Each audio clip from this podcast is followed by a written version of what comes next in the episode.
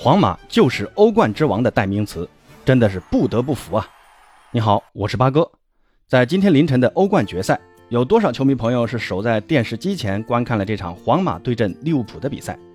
八哥呢也是定好了两点五十五分的闹钟，结果呢两点半我自己就醒了。主要是这场比赛太引人注目了，比赛内容和比赛结果都牵动着无数球迷的心，甚至在比赛前的插曲都那么的让人意想不到。由于部分利物浦球迷买到了假球票，在入场时呢发生了不小的纠纷，导致这场决赛最后被连续推迟了三次。先是推迟十五分钟到三点十五分开打，接着再推迟十五分钟到三点半开打，最后再推迟六分钟到三点三十六分开始比赛。那最终的比赛结果，相信大家在其他渠道肯定都知道了。皇马凭借小熊维尼修斯在下半场的进球。帮助皇马一比零战胜利物浦，拿下队史第十四座欧冠奖杯。那之前的节目，很多皇马的球迷让我聊一聊皇马。那今天这期节目就和朋友们就从皇马的角度复盘一下这场欧冠的决赛。皇马为啥能战胜红军利物浦，而利物浦又输在了哪里？先来看看双方的首发。皇马这边没有任何意外。门将库尔图瓦，后卫线从左到右依次是卡瓦哈尔、米利唐以及及时复出的阿拉巴和门迪，中场则是典礼三中场克罗斯、卡塞米罗和莫德里奇，前锋线则是之前欧冠接连淘汰大巴黎、切尔西、曼城的那条锋线，维尼修斯、本泽马和巴尔韦德。这名义上是选择了四三三阵型啊，但实际变化非常大。那这个等会儿再说。而利物浦的首发也没有什么悬念。门将阿里松，后卫线罗伯逊、科纳特、范戴克和阿诺德，中场则是迪亚哥、法比尼奥和亨德森，前锋线则是迪亚斯、马内和萨拉赫。这个跟八哥之前的预测啊，就在迪亚斯上面有一点偏差。那迪亚哥上一场比赛是刚刚受伤，那这场比赛火线复出啊，而法比尼奥在伤缺了近一个月之后也是及时复出，赶上了这场比赛。那这两个伤员的复出，也让克洛普在战术上的选择。发生了很大的变化，为什么这么说呢？大家都知道啊，利物浦的高位逼抢是这支球队的一大特点。克洛普要求的逼抢战术，在英超甚至在欧冠那都是无往不利。但这场比赛大家发现没有啊？利物浦的高位逼抢似乎缺少点什么，并没有打出之前的那种逼抢的强度，让上半场的皇马并没有受到多大的对抗强度，可以安心的在后场组织防守。这个对于皇马来说啊，是正中下怀呀。体能可以很好的保存到下半场再来发挥，那为什么利物浦没有选择之前的那种逼抢强度呢？我觉得这是克洛普的有意为之。这里并不是说利物浦的球员体能下降了，打不了高位逼抢，或者说有能力打高位逼抢但故意不打，而是因为克洛普在队内伤病员刚刚恢复的情况下，不得已而做出的一个选择。高位逼抢需要强大的体能储备支持，这是其一。其次呢，是利物浦的板凳深度在面对皇马时承受不起中场球员的再次受伤。第三呢，就是面对皇马这种技术型的西甲球队，尤其是皇马阵中还拥有典礼三中场，典礼三中场优秀的脚下控球技术，让你的高位逼抢的效果达不到理想的效果。最后一点就是，克洛普肯定也吸取了曼城和切尔西打皇马时采取的高位逼抢战术所带来的后果。那就是说，你如果采取高位逼抢，那你的阵线肯定会前压的厉害，随之带来的后防空虚，会给皇马这种机会把握能力超强的球队很大的反击空间，尤其是要面对本泽马和维尼修斯这种你给个机会就能进球的前锋。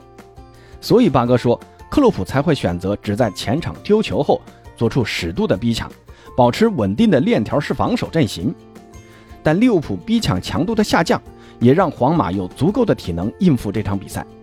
皇马提前三轮夺得西甲冠军之后的三周时间，主力球员都得到了充足的休息，同时呢，也让皇马可以安心的摆好防守阵型，用最省体能的方式来应对利物浦的攻击。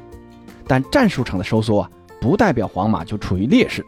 很多球迷会说，你看皇马全场只打了四次门，而利物浦射了二十四次，但射门数少。不代表皇马就只会摆大巴，皇马在控球率和传球数这两个关键数据上并不落下风，那这说明什么呢？说明皇马是有能力和利物浦的对抗中拿住皮球，并做出很好的传递的。通过这种传递来缓解利物浦的持续进攻压力。而皇马的进攻呢，还是主要依靠本泽马和维尼修斯来打。但毕竟只靠他们两个，还是很难突破利物浦的针对性的防守的。阿诺德和科纳特对于维尼修斯的防守，在大部分时间还是非常奏效的，尤其是科纳特。这个我在上上期节目也说了啊。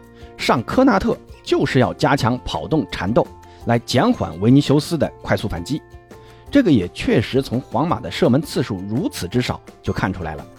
那皇马肯定不是只靠防守才赢得比赛的，还是要靠进攻来解决问题。那怎么解决呢？这个变量啊，就是开头说的巴尔韦德。巴尔韦德虽然在阵型上是司职右边锋，但大部分时间巴尔韦德其实是在中后场跑动的。红军的左路进攻由迪亚斯来发起，那皇马光靠卡瓦哈尔一个人是没法防住迪亚斯的，那巴尔维德的协防就很关键了。所以你看，迪亚斯只要一在左路拿球啊，卡瓦哈尔和巴尔维德肯定是两人包夹的。迪亚斯啊，在两人包夹的情况下，基本上就熄火了。所以整个上半场，利物浦的左路进攻基本没有什么威胁，只有右路的萨拉赫才能创造些威胁。这个就是巴尔维德的重要作用。所以八哥开头才会说，这个只是名义上的四三三啊，其实皇马的阵型应该叫四四二，甚至是五三二。巴尔韦德这个点回到中路，那就是四四二，再回撤深一点，那就是五三二。要我说啊，巴尔韦德是本场比赛除了库尔图瓦外，皇马阵中最重要的角色球员。那说到这里，就不得不提一下门神库尔图瓦。现在可以说世界上只有两种门将啊，一个是门神库尔图瓦，一个是其他门将。那这场比赛，库尔图瓦的发挥实在是太神勇了，已经记不清多少次封住萨拉赫的射门了。萨拉赫的射门几乎都是奔着死角去的，而且呢，有几次射门还是近距离的打门。库尔图瓦的反应速度和封堵动作都是非常到位的，几乎是以一己之力啊力保皇马球门不失的。那刚才一直说皇马的防守，那咱们再来看看下半场皇马的那个进球啊，皇马全场比赛也就打了四次门。那为什么这么少呢？刚才已经说了，就是因为拥有范戴克和科纳特的利物浦，针对维尼修斯和本泽马的防守还是比较到位的，几乎掐断了二人的连线。但变量就在于第三人的加入，这个人呢就是巴尔韦德。下半场，皇马率先打出节奏上的变化。由于上半场皇马的体能消耗很小，下半场皇马开始抢先上身体、上对抗强度，这个很快也收到了效果。第五十八分钟，卡塞米罗斜传给。右路的巴尔韦德，巴尔韦德长驱直入，带球至大禁区的那个角那里，看到左路的维尼修斯无人看守，立刻送出斜传。那维尼修斯接球后推射破门。那这个进球啊，阿诺德要负很大责任。看球不看人嘛，利物浦一整场的努力就毁在了这一瞬间。上上期节目里我就说了，阿诺德防守维尼修斯这个点一定要注意，结果还是漏了。而领先后的皇马再次进入摆大巴模式。利物浦则是孤注一掷地摆出四前锋阵型，放弃迪亚哥，换上菲尔米诺和若塔，意图加强进攻。但奈何库尔图瓦实在是太牛叉了，最后红军只能目睹皇马捧起欧冠大耳朵杯了。那说完皇马，再来说说利物浦为啥会输球。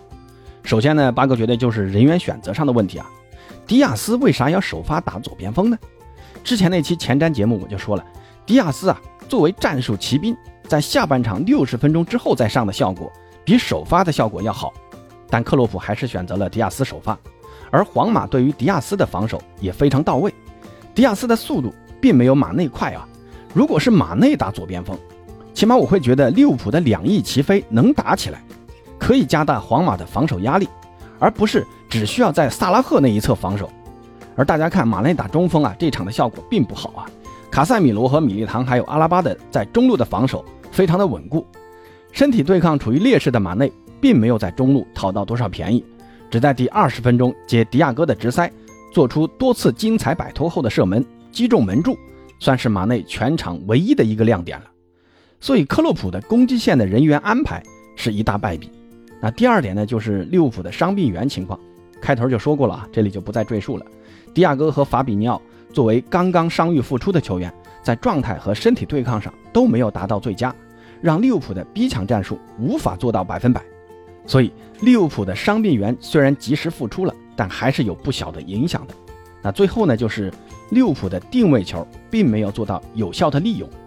利物浦全场六次角球，还有不少的任意球机会，利物浦都没有抓住皇马防高空球的弱点进行有效的利用，甚至范戴克和科纳特都没有抢到过一次落点。而且利物浦的高球传中似乎都不在状态啊，要么传得太低了，要么就是准心不够。总之呢，就是定位球的利用率实在太低了，没有发挥范戴克的头球优势，只能心疼红军三秒钟了。最后再聊聊金球奖的归属吧。现在本泽马拿下金球奖是完全没有悬念了，联赛射手王、欧冠射手王，个人荣誉满分了，联赛冠军、欧冠冠军、西班牙超级杯冠军。这团队荣誉也是满分，还有就是本泽马的多次关键发挥，帮助皇马能一路夺冠，在关键发挥这一项也是满分。本来啊，如果利物浦拿下欧冠啊，可能萨拉赫或者马内有可能对本泽马发起挑战的，但现在看来，本泽马已经没有任何的竞争对手了。